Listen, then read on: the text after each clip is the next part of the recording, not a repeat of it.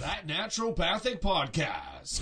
TNP. Hello there. Hi, and thanks for joining us. I'm Dr. Cara Denisio. And I'm Dr. David Miller, and we hear your frustrations. This show is for you. This show is for you if you're feeling like your current healthcare strategy is not getting to the root cause or the underlying reasons for your health. This show is for you if you've been told that you're fine, but you definitely don't feel very well. This show is for you if you're walking out of your doctor's office with one, two, three, four, or even five medications without any mention of diet, lifestyle, or a long term game plan. This show is for you if you've got several specialists taking care of you, but no one is really putting it all together. This show is for you if you believe that health should be part of healthcare. These problems have solutions. We know it, Our patients know it. and we want you to know it. Naturopathic medicine is the solution that you need to know about. Hey everyone, Dr. Dave here. As you probably know, this podcast is all about getting the word out there that naturopathic medicine has got some serious game. Educating and inspiring our listeners to work towards and achieve better health is what it's all about. But just like it takes energy and effort to invest in and strive towards greater health, it takes energy, effort, and financial support to do all the podcast things necessary to keep this message coming at you. So please afford me a moment to share our gratitude and give a real, heartfelt thank you to our show sponsor, Cytomatrix Canada. Their patient focused vision of improving health outcomes with the use of high quality, naturopathic doctor designed supplements is 100% in alignment with what we're trying to do here at the podcast. Their enthusiasm for supporting what we're trying to do for you, the listener, encourages us to keep producing content that will inform and inspire. Thanks again to our sponsor, Cytomatrix Canada. Hey, welcome to another episode of that naturopathic podcast. It's Dr. Dave here. I got my sidekick, Dr. Michelle. What's up? Hello, it's so exciting to be here today. I'm It's really always exciting. right, but I'm super stoked for our guest today. I gotta say, Yeah, yeah. You you had to you had to text me before and say, Yeah. "Oh my god, what are we gonna do?" I know I'm so I was like excited ex- and uh, scared. excited and scared. This topic is one that is very, it's very igniting for a lot of people. Let's let's use Ooh, those words. igniting. Yeah, Yeah. and throw it. And looked up the thesaurus before I came to the podcast today. Okay, so we've got a repeat guest who's uh one of my faves because um she ain't never scared. and uh, her name is Dr. Taylor Bean. She's a naturopathic doctor from BC, and she was uh, our guest for an awesome uh, uh, episode we did called "The Vaccinating ND." Um, yes, you heard that right. So, Taylor Bean, vaccinating ND, out in BC. How the hell are you? Oh, so good. And I I love that I'm on here with you two today because it is igniting my day by being here.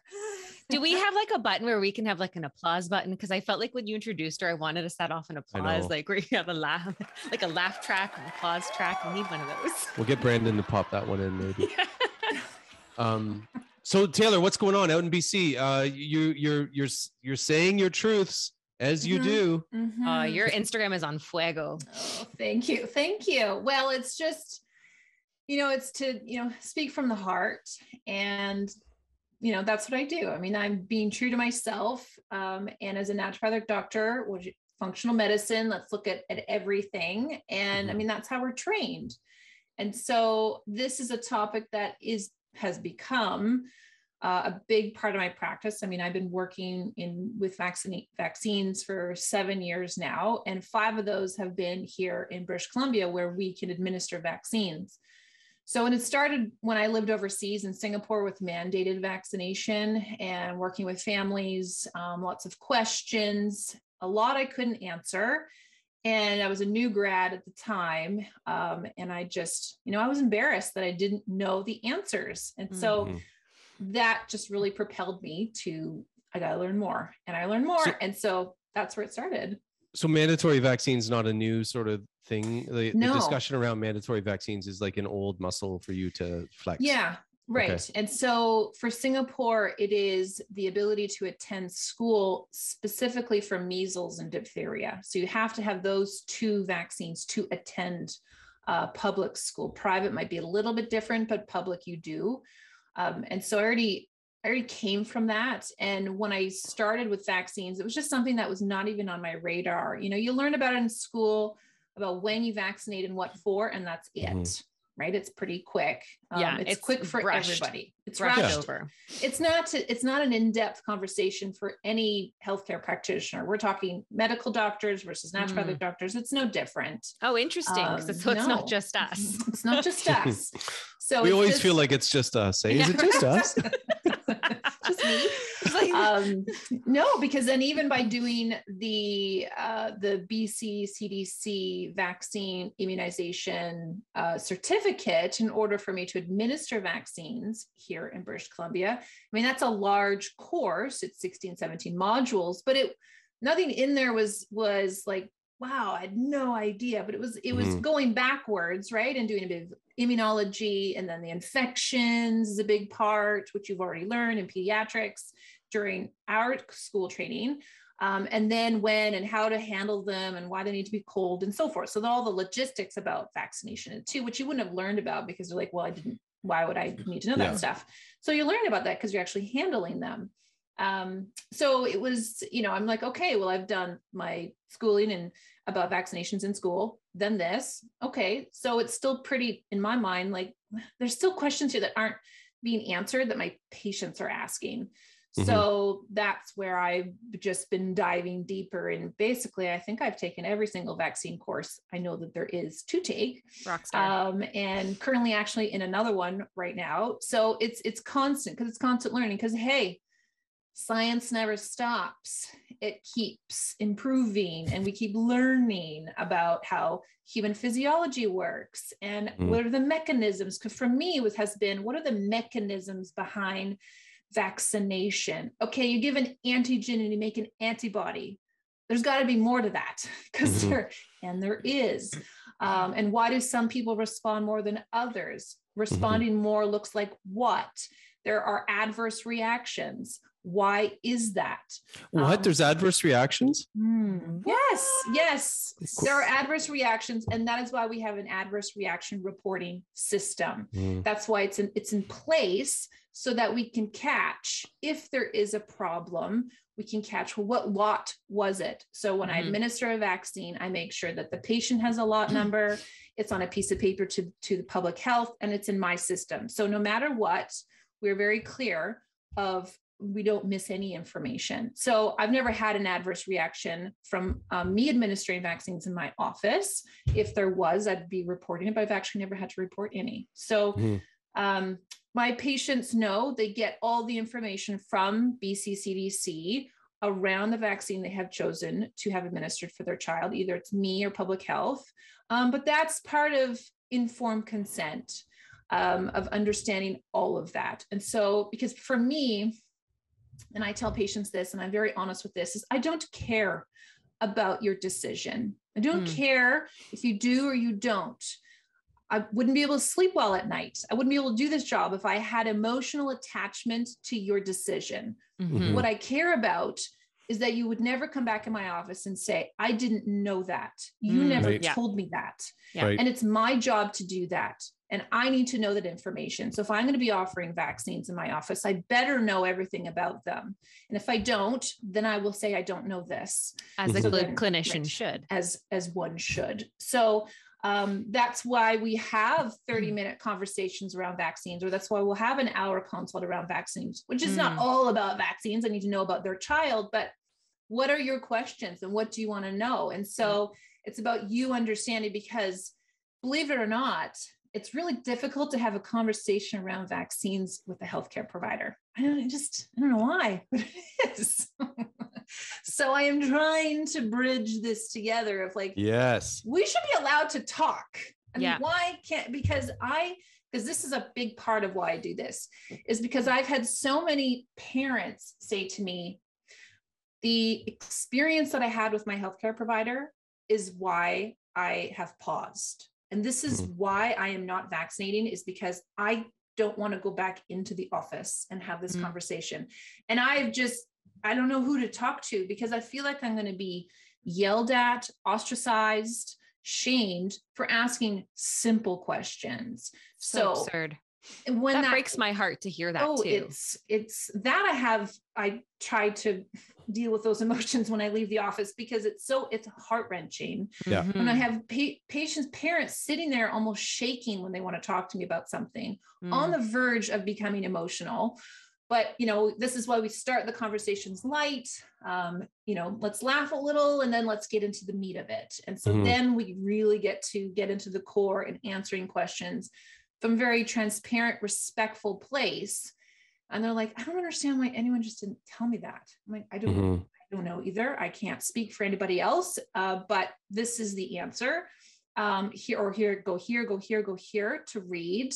Um, and that has been a, you know, interestingly enough, by having conversations with people that has helped them make decisions. And now they I have a lot of patients that do vaccinate, um, people that come in that have decided they were absolutely not vaccinate. So it's not my to me as a as a professional it's not my job to to convince coerce alter in and and change your perspective on something when you give transparent information that person will organically change their decision perhaps if they're like oh i didn't know that oh that's an Mhm. interesting point oh thank you for that that makes sense to me now Right. yes because i'm here to be an educator that's what a doctor does so that's what I do in, in the office and like, ah, right on. Okay. Versus you just vaccinate and that's it.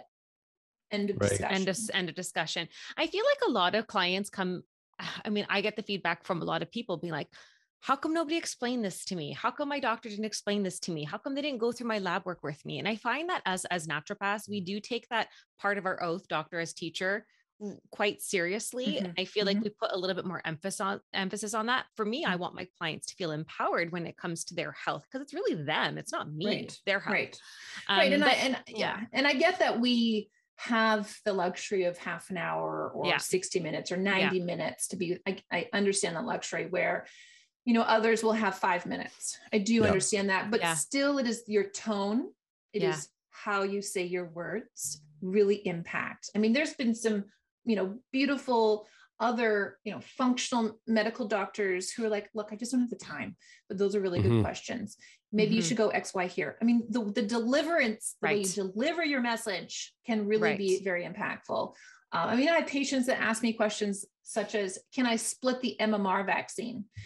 I could say, obviously, we can't split the MMR vaccine. I mean, what a dumb question. Or I could say, you know, that's a really good question. Um, in Canada, we don't. But hey, did you know that Japan has their own measles vaccine and, and France can do an MR? I mean, these they're like, oh, I didn't know that. And because I have worked overseas, I still have international patients whom, believe it or not, are moving to France or maybe they're going to Japan. Like, I didn't know that. I didn't realize that was an option. Hmm. Yeah, well, there you go. So something for a lot of people to to know who are listeners is you're kind of a unique person in the naturopathic community because as far as I'm aware, BC is the only province in Canada where naturopaths can vaccinate. I know in Ontario we're barely even allowed to to have a discussion anywhere around that. We can't have a discussion. We basically have to say you have to go back to your primary healthcare practitioner. Like it's Mhm. basically like you shut it down, you send them to their healthcare practitioner. Mhm. So I love that you are someone that people can at least learn from or become educated from and have that more in-depth conversation. Are there mm-hmm. many doctors doing this like naturopaths in BC? Or are you really kind of like an isolated, like the cheese stands alone situation? I think I'm the only one. And I, you know, I just, I gravitated towards this topic. That's so weird that you're the only one. I, right. And I don't know, I don't know if it's people like, ah, Taylor's just doing it's it, so hard, let her do it. so I get a Mhm. lot of referrals from Mhm. naturopathic doctors in BC. And I'm like, I just deal with the vaccine slice. And then I let's go back to your ND for everything else you're dealing with. And that's what I do. And I really enjoy it because there's that, I think it's because of the psych- psychological component to it. Mhm. Um, I get to break those barriers and boundaries. And sometimes it's a counseling session between both parents. Um, but I'm, I'm up to it and I Cool. enjoy it uh, because at the end of the day, it's about the child. And pediatrics is a massive part of my practice. And I, I want us to come to a decision that's best for the child. I want the the marriage to work. I want the whole thing to work as a unit. And so Yeah. it's, it's a really interesting dynamic to be in. Um, and I guess because of the history of living overseas and here amalgamating, it's like, oh, this is so neat. And so it's been a blessing. I, I you know, that I landed on this was not what I originally wanted to be in, but it mm-hmm. just occurred. Mm-hmm. And so because of all the education um, lecturing that I've done, I have made an eight part um, vaccine optimization webinar series that anyone can listen to. Part of it can be a little bit more um, challenging, you know, if you're coming at this and you've never known this topic ever before. Um, but it's you can replay, replay, replay, and listen to that. So I go, it's, it's eight parts. I used to do three, but it's just too much information. And so a lot of times I direct my patients to that to listen to just on the viruses and bacteria that we vaccinate. I think a lot of people, because they come to me and say, well, what should I do? I'm like, well, what you should do is the recommend the recommendation for this province is the BC CDC has put out a vaccine schedule. That's the recommendation. What is it that you want to do? And so then we go through that. And so I think you really should have an understanding of why you're vaccinating for against these viruses and bacteria. So get to know the viruses and bacteria that you're vaccinating against. Like, do you even know what pneumococcal is? Do you even know what Hib is? Do you even know what pertussis is? Do you even know why you're vaccinating for that? Do you understand mm-hmm. the infection? So then I send them there and they're an hour each. So it's a lot of information, but I think it's that's the empowerment piece is to get to know why you're doing that. Um, mm And so infant immunity is a big one that I like to lecture and talk about. Um, and that's just that's the first webinar. Let's talk about infant immunity. Is it different than a toddler? Is it different than an adult?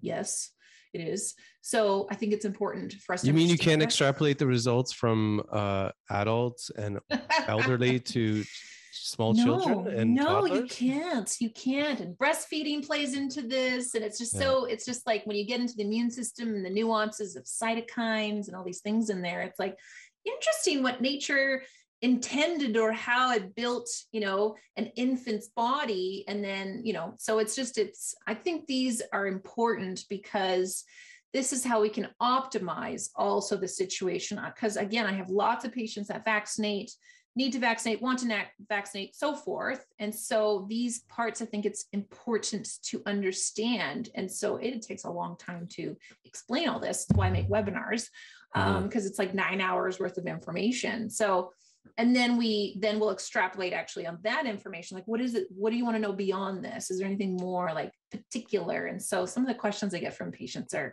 really good. mm-hmm. like, nice. You've done your homework. Another yeah. another thing that I should probably mention is that you're you're not um you must have thick skin or like good grit because mm. not only are you going to run it like we know this is a lot of these topics are just so divisive polarizing and like uh, it's crazy that way and we'll i think we'll get into that a little bit but you also receive like naturopathic dung thrown at you've had like mm-hmm. naturopathic dung thrown at you too so you get it from both sure. sides sure no i get it from both sides um i I don't like bullies. And and I'm also very competitive. yes. So maybe you put those two together that's what's happening. so yeah. I, you know, I, I the grid is there and I think because I know what I know what my mission is. I know where I stand, and I'm very, I'm like, you're not gonna, I know what I'm doing, and in terms of why I'm here and what I'm doing. Um, yeah, cool. And I know, and the feedback is overwhelming from the patients that I see and talk to yeah. that they're just like, I am so grateful that I can frankly just talk to you. I'm like, perfect. Because yeah, I've had, any, you know, I've, I've had colleagues who are like, you know, the fact that you allow for conversation is you're going to breed hesitancy. Is that so? Is yeah. really, is that really in your soul? You actually think that the fact that I allow someone to talk, maybe it's the fact that you're not allowing them to talk, you're breeding trauma Mm-hmm. Maybe gaslighting is what the issue is here. Mm-hmm. So it's you know it's it's uh, like I will I'm just calling a spade a spade. I mean this is what's happening within that in this uh, topic, and it's not okay. It's not okay, and I will I I'm okay to call you out on it because I'm not sure what your response will be, and I, don't care because I know that's inappropriate. It's mm-hmm. unprofessional, mm-hmm. and I have seen it within the I have seen it in the profession have, and I have called people out on it and still am. And because I know it's wrong. Um, and we're not going to get anywhere on terms of this talk of vaccination. If you're going to gaslight people, how in the world yeah. do you think we're going to move forward? Yeah. It's, it's not a good directive. So So uh, I guess that might be a good segue into uh, one of the main topics we want to talk about, which was just language and shame around vaccination, maybe in general, or maybe you want to you know, say with particular uh, importance to recent uh, viruses. Yeah, well, recent um, times. I just wrote an article in the Pulse, Ooh. which um, is an Ontario magazine, and about language specifically um, because it's sort of a, a, another i guess subtopic of vaccination vaccination is the language piece. And because again i mean i um, part of why i'm here and still here is trying to mend wounds and the allowing people to have a conversation because when you are called anti-vax it, it's actually quite triggering and traumatizing for people um, because when you call someone from the place of you know you know someone's trying to describe a person that doesn't want to vaccinate will describe it as an anti-vaccine because they're like i don't know what other word to say. Like okay you're coming from a place where you're not really sure how to label this person or their decision making um, so there's we can educate them a little bit better versus the person that's just a knee-jerk reaction. It's like ugh this anti-vaxxer I mean, right. you're the problem, you know? Right. And so you're like, you're not coming from a place of any understanding and you're just, you're just this verbiage that you're using. You don't really know where it's coming from. And so, you know, there's words in our history that we no longer use because we know that it is inappropriate, traumatizing, and we didn't know any better. And so that's what's happening today is I'm now picking that word as anti-vax is very inappropriate because you don't know what the weight that comes behind that word towards somebody. Mm-hmm. So, someone that has had an adverse reaction, or someone that has been counseled by um, their medical team to not be vaccinated, is not being vaccinated. And then you're be like, well, you're an anti-vaxxer. And you're like, you have no idea my history is in terms mm-hmm. of why I've actually been counseled not to. Um, but I'm not going to, no one needs to know your health history or you don't need to explain yourself, but then you almost feel like you need to explain yourself. Um, but the a person whole other called, topic, right? It was just another topic um, because that's private. Exactly. Um, that's why you don't need to talk about it so you know these people that use that language and the me and the thing is the media uses it so it's a sensational word to use so therefore we feel it's okay to use we're comfortable in using it. It's sort of part of the culture of vaccination now it's become a very inflamed word and i mm-hmm. find that it's it seems to be like part of hateful language almost mm-hmm. it almost mm-hmm. comes up from a place of like hate and judgment and like it's like it's like jab jab jab that's yeah. almost how it's being used even in the media and even yeah. by some of the people who we have in high place positions of power and that causes me a lot of like distress because mm-hmm. that is it's not okay nobody should be shamed no. or come at with with with that vile type of like energy for making a medical decision about themselves because we wouldn't do that to anybody else about a mm-hmm. decision mm-hmm. they made medically for themselves mm-hmm. Exactly. And it shouldn't be, and this shouldn't be any exception. Right. You know, and, the, and people are going to be using anti-vax as, you know, they're like, well, this is, we're all in this together. So you should do it. And if you're not going to do it, then you don't care about me. And, and, and that's where the, this sort of throwing of things come at. And you're like, well, First off, I'd like to know um, why a are you calling people that don't want that don't aren't can't being vaccinated anti-vax? Like where is that coming from for you? I mean either you just don't have the words the education um, or the grace to be able to the wisdom to step back and be like well i wonder why they aren't getting vaccinated. I wonder why the 20% of the population as a whole has not. I wonder why. I mean i just that takes too much time and thought process obviously. Um, and so that's where i that's my challenge out is is well why do you think they're not? Like why Mm-hmm. Well, I don't know because they're anti-vax. Okay, can we just ref- can you just try for a minute? Try to think maybe why they're not. And so, but that's where you really have to understand then immunology, vaccinology as well to be like, oh, I didn't know that. I know you didn't know that. You know, I mean, there's everyone talks about vaccines now and tries attempts to be, you know, they they know a lot to explain to me and this is what happens on my instagram um, because that's where this is happening. Um, and sometimes i will i will give that energy to it because it's educating other people. I know other people are reading it. So that's where the education continues and that's why i do it um, because it's like well no i mean and this is where we can segue into well um, are and are unvaccinated people a threat to a vaccinated person? Are they um, and so I think then we have to backtrack and think about well, what does a vaccine do? What is its primary objective? Its objective is to make antibodies in you, the receiving person. So you get vaccinated to make antibodies for you, for you. Because mm-hmm. we've kind of we've made it's a public health, so we think a lot of people are a lot of people are involved, but it is individual medicine primarily. Then we have secondary, sure, but primary objective is so that you make antibodies so that when you face the infection in your community, the wild, that you are able to deal with that infection so that you don't need to go to the hospital. The whole point is to reduce hospitalization visits. That's mm-hmm. the point. Mm-hmm. We want to we want to reduce people in there. So that's the point. So number 1, then now you have done well can you still transmit while you're sick because your symptoms are now going to be mild? The hope is they are mild, maybe moderate, but not severe, but you're still having symptoms, thus, the capability still of transmitting. Okay, so because that is the, the ideal goal.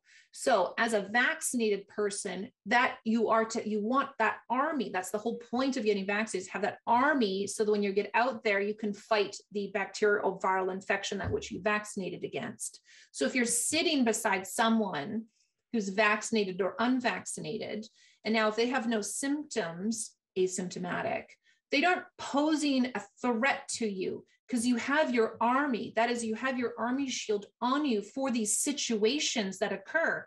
Because pre COVID, you didn't know anybody's vaccine status at all, nor did you think to ask because no one was telling you to think about mm-hmm. it.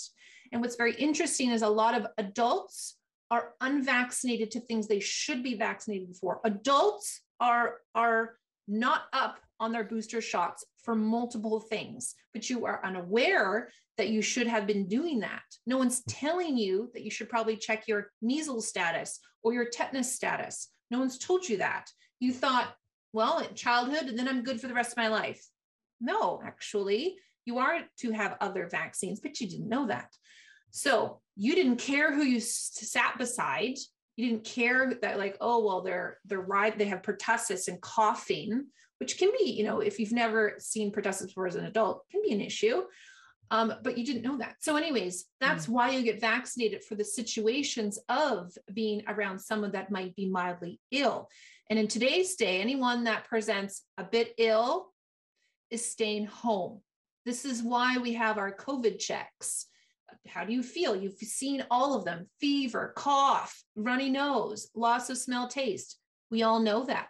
So we will be staying home. Therefore, the ability to even be exposed to someone like this is probably going to be that. So when you're sitting beside a vaccinated or unvaccinated person, that is why you get vaccinated. So, yes, we want to reduce transmission. Yes. Is it happening? Question mark. But again, the whole point is so that when you contract it, you can handle the infection much more quickly than had you not been vaccinated. So, this is why it still primarily is going to be first objective is to help you, the individual, mm-hmm. first off. And mm-hmm. yes, then secondary secondary would be then because you have mild symptoms, perhaps then the transmission rate will reduce because you don't have the viral load as perhaps a very sick person would.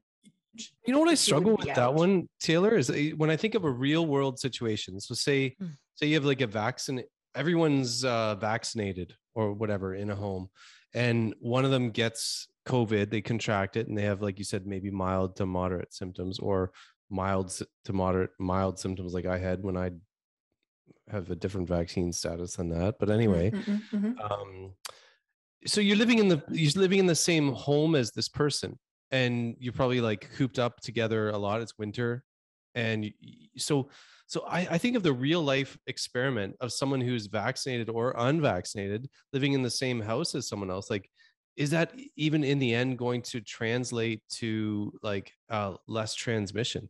You're just you're around them all the time, exposed Mhm. all the time. It Mhm. makes you wonder about that strategy. I always wondered about the strategy stop the spread. I, I was like, wait a second. Two years ago, I thought like, does this Mhm. is that is Mhm. that possible? Right. I don't know. No, I mean, I think the objective should be the health objective should be number one, how do we arm our communities to be able to handle infection when they will contract it? So, first off, should be that objective because there's lots of pieces to this pie in terms of public health, public health, the health of the public. So, you vaccination is going to be one of those tools. But interestingly enough, you need to have a strong immune system in order to make antibodies to the vaccine. Thank you for saying that. I feel like that's been very much lost on people lately. Just because you've been vaccinated does not equate absolutely will you have immunity. And what is Okay. immunity? s- Yes. Yes. Talk about vaccine status versus immune status. That is a big one for me, and I I never I never knew how big it was for me until I got COVID uh, like a couple weeks ago.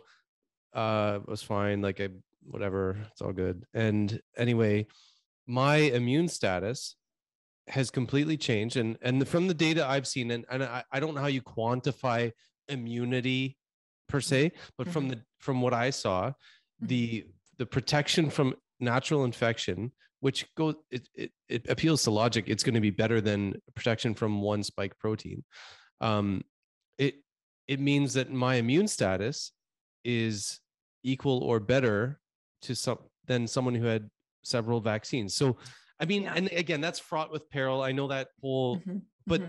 but it's when it's taylor it was when i was like well you know can i go anywhere now i still Right. can't go anywhere Right. because i didn't do but my immune status is Right. is probably great right.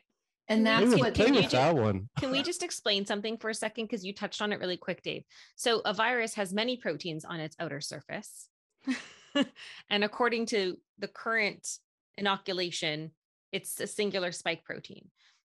Would Taylor, would you say that's where the more robust immunity might come from? Because if you're interacting with various proteins on the surface of a virus, you're more likely to just recognize all variants of that more effectively in the future. Is that kind of where that comes from? I want some clarity for the audience if they're listening. so so inoculation so vaccination versus natural so because there's there's two large components that are going to differentiate it is or maybe three so with a vaccine um, most all of them are going to be through the arm so you're going to be through the dermis which is not naturally how you contract most all infections. big detail that you don't hear much right so tetanus would be and and hep b would be two things that sure would Yeah. be because it's that would That's be their how natural you would, route. right that their natural route of infection is through Yeah. you know the arm tetanus wound so forth versus everything else is through the mouth so you've got your already as i breathe things in through my nose and out my mouth then i have an immune system that's like whoa what is this okay now we're going to start so you've got that beginning initial immune reaction. So we've got an immune system in there that either it's just going to, we're going to poop out those antigens or some are going to breach in and go systemic. And now Mhm. it's phase two. Now we've got the innate immune system on and the whole sequence of events that starts happening. But number two is when I breathe it in, it is the entire structure of that virus or even the bacteria that I am contracting is, is the whole thing. Because vaccination, um, either it's live viral, it's attenuated, but even if we have the bacterial parts, it's it's fractions, it's it's it's bits of that bacteria that which you're making an antibody towards. So, and that in here, even with the new one, we've got a spike protein that which we're making an antibody towards, and that's it, right? And so it's not the entire structure. So the contraction um, and the form, being it's to a, a fragment or to the whole part, plays into. And when you breathe in and when you contract naturally, it is then also the third thing is the process that which occurs versus skipping it. I mean, that's part of the route, but this is where we have continuation of making of antibodies is because of contracting something naturally. It's over. This is why natural immunity is longer known to be longer traditionally when you contract things naturally. And that is why because we continue to make those antibodies. Hmm. there's a there's a shelf life for vaccination. And that's what we're seeing today is there's a there's a six month shelf life. And we have we are learning that because we are in the learning phase currently of how well does it work and how long does it work for and and xyz the problem though with knowing if you're what your immune status is is we don't have very good technology to test for Mm. your immunity really Mhm. when Right. we look at that. And so we only have, yeah, we have our IgG titers that we'll look at, but there's so much more in terms of what immunity means. And are do we, we don't we we don't have the technology yet, not commercially yet. So yeah, if you're Mm. doing studies, there's all these things that they, you know, when you read a paper, they did all these different things. You're like, how do I use that? Well, you're not available as a clinician to be able to use these markers to know actuality of, of immunity. So that's why we're like, we don't know if, if natural immunity really works really well, or how long for vaccination, mm-hmm. because we don't really have that tangible. As clinicians, like we could be testing people, you know, here on out to being like, let's check, like, why not? Let's pay $200 and see, but we don't have that technology to really know yet.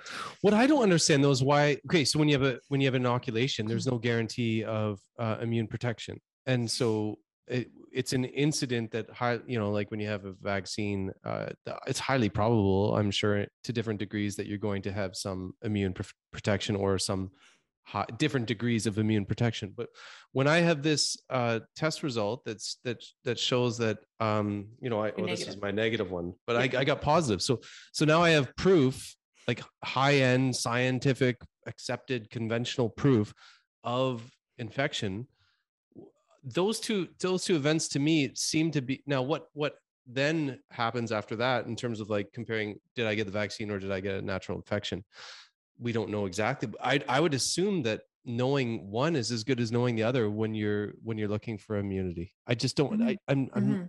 i'm struggling with that Yeah. Yeah. Yeah. okay when taylor when taylor doesn't have anything to say about it then wow There's a lot of questions that go on up here. yeah and you know trying to like answer I'm like okay i can't nope nope no no no no no no one knows and i have i have my mentors that i'm you know going to i mean i'm in two courses right now and asking phd immunologists questions. Yeah. and they're just like i don't actually know there's nothing there. I'm like hmm, cool. Yeah. okay. Um we'll just carry on. So yeah there's a a lot of unknown still. But hey i mean that's you know we're in the that's the beauty of being in phase three is you know asking and and we should be doing these bits of well they should be i don't know if it's maybe it's happening of uh answering these questions as we're within this phase of of learning so We're not always allowed to ask questions in you this know what phase you're of always learning. allowed to ask questions That's the thing, you know, like you brought it up before that science is always evolving and changing. In science, historically, you ask questions, you have hypotheses, you challenge them, you change, you adapt, you learn. The situation is constantly. listen constantly to other opinions right? Mhm, You listen mhm. to other opinions, you gather, gather data from various areas, Yeah. right? Um, and it's concerning that it seems to be a cap on what Yeah. is now deemed to be the scientific method these days and it's not Right. including all those things that were traditionally part of the scientific method and that's and and just like even dave was like i have this question why is a vaccine status not the same as someone having had previous infection in this Right. day and age that's a great question and that should should, be. be. a question we should, Should be be. allowed to ask right and it should be and i mean even when we do um when we're looking it's interesting interesting because i'll do titers on families on kiddos and we'll do measles mumps rubella and chicken pox Mm. and chicken pox the titers is actually based on natural immunity because it was you know we all got it as kiddos yeah um, and so it was based on antibodies for that. So that's where it's even like, because I've talked to the microbiologist at BCCDC. It's like, well, it's also the status of immunity, you know, because it is based on natural immunity. So unsure if through vaccine immunity, if this is even equated, equatable Mhm. um, at all. And it's like, why don't you just, well, so then why don't you fix it? So then make it have two segments, you know, like, can't Yeah. you tell if it's from a vaccine or if it's from natural immunity? Like, you know, the, why not? And so, anyways, I just I think you should be able to have the parameter. I think nowadays it looks like we should be able to have that technology of being like the differentiating and what are you looking for b and t and neutralizing antibodies and all these things to be like that is what immunity is you have Yeah. immunity Mm. um Uh, that's yeah. a testament to how complicated immunology is, though, right? Mhm. Like, yeah, I mean, like you said, you're talking to these PhDs, and th- Mhm. that's what they do. That's what they do, Right. and it's they get stumped too. Yeah. Um, And it's just Yeah. a testament to the to like what's involved to make someone healthy and have their whole body as a cohesive unit function together. Because, like you said, there's a Taylor, there's a lot of pieces to the pie when it comes to supporting someone's immune system. Getting an inoculation can can be a very valuable piece, but it's not the whole pie. Mhm. mhm. Not the whole and pie. even like there is research looking at um, different genetic genetic markers that which would reduce your capability of making antibodies Mm, to that vaccine and so they've been they've been looking at these hla specifically in terms of not being able to and i think that's an important part because Yeah. even even with measles they're looking at genetics as to why even naturally but through through vaccination why you can't make antibodies very well. And so we give a buffer, like a 5%, but really with, with measles, it's actually more about 10% of the population doesn't make good antibodies Huh. to measles. So that's where we, we then we know that. Um, I mean, is it, do we know Is that people who get it multiple times? Like people who can So get it multiple people, times? yeah, I mean, I Like my grandma of- had it three times, I think. Right. And so, I mean, is our technology not good enough to tell me? Maybe she does, but our technology doesn't tell us. But the te- technology that we have isn't bringing up those titers for measles. I have a lot of, Right. I've cut a few mamas who don't have antibodies to rubella, and then they've got their MMR after they gave they gave birth, and then checked no rubella. I had a mama that did uh, one, and then another baby, and then again had, and she's just like, okay, I'm not making antibodies to rubella. Clearly, based on the test Right. showing like i'm done i'm good it's clearly not going to happen so this is this is the population but you're also not going to know whom has immunity or not when you don't test so this is where i'm really into using titers i've also been scrutinized for using titers which to me is isn't there isn't a good answer as to why i should be scrutinized it's the, the rationale is because well they're going to have to drive to your office and you're going to have to draw blood and then you're going to have to ship it and then you're going to have to read the results to your patients i mean that's just a lot of work you know what? I'm up for it. I'm okay with that extra. It's fine. Well, it's a blood draw. You know Hmm. what? I guess I'm getting pretty good at it because the kiddos are watching Netflix while I draw blood and we seem to be just fine. So I want to know if the product is working really well or if they've previously seen the infection because then we're like, hey, neat, you've got immunity based on what the blood work says Mhm. um, which is which anyone can do antibody titer testing. Anybody can do it with tip depending on the province that you're in. I mean, I can do it straight to the BCCDC, um, but you know, naturopathic doctors, I think, um, uh, can. So yeah, but awesome. Well, thanks, guys. I mean, it's been great chatting with you about this. This was only this is only part one, I think. yeah i think we're gonna have you back because i feel like there there there could be more more to uncover and discuss and just Mhm. help people begin to have a more full breath conversation about these things Mhm. Yeah, like you said yeah. it's important it's very important for people's the- decision making Totally. And I think in 2022, we should be able to drop the just just drop the gloves. And you know what? Let's sit back, take a deep breath, and let's start having conversations with with that are not fueled with fear and anger. Because I know Mhm. that there's a lot of anger here because you're like, well, if I get infected, I could die. Yeah. Let's let's back up a minute. Um, where does that come from? First off, and if you're scared that you can die from infection, let's have a conversation about the immune system and how I can improve it, perhaps. Or what are you doing that's suppressing it?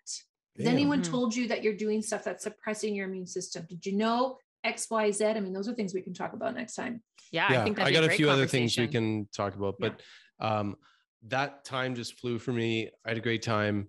Um, Awesome. Michelle, you were well behaved, I think, for the most part. Thanks. Bravo. I do want to. I want to just highlight something really quickly for the listeners. Um, Taylor, Dr. Taylor Bean, you mentioned that you have a vaccine optimization series. How can people access that if they Mhm. want to understand things more? Totally. So the website is vaccineoptimization.com. Okay. Uh, so it has its own website. You can find it on, um, it's on my Instagram, but you can also, which is Dr. Taylor Bean is the Instagram, uh, but also my website, which is uh, drdrtaylorbean.com. And it's on there and you can register. They're recorded.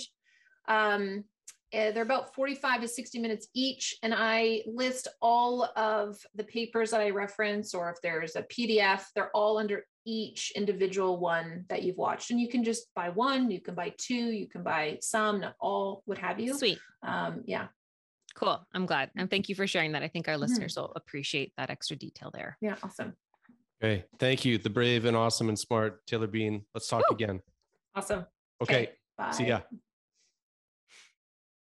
Hey everyone, Dr. Dave here. As you probably know, this podcast is all about getting the word out there that naturopathic medicine has got some serious game. Educating and inspiring our listeners to work towards and achieve better health is what it's all about. But just like it takes energy and effort to invest in and strive towards greater health, it takes energy, effort, and financial support to do all the podcast things necessary to keep this message coming at you. So please afford me a moment to share our gratitude and give a real, heartfelt thank you to our show sponsor, Cytomatrix Canada. Their patient focused vision of improving health outcomes with the use of high quality, naturopathic doctor designed supplements is 100% in alignment with what we're trying to do here at the podcast. Their enthusiasm for supporting what we're trying to do for you, the listener, encourages us to keep producing content that will inform and inspire. Thanks again to our sponsor, Cytomatrix Canada.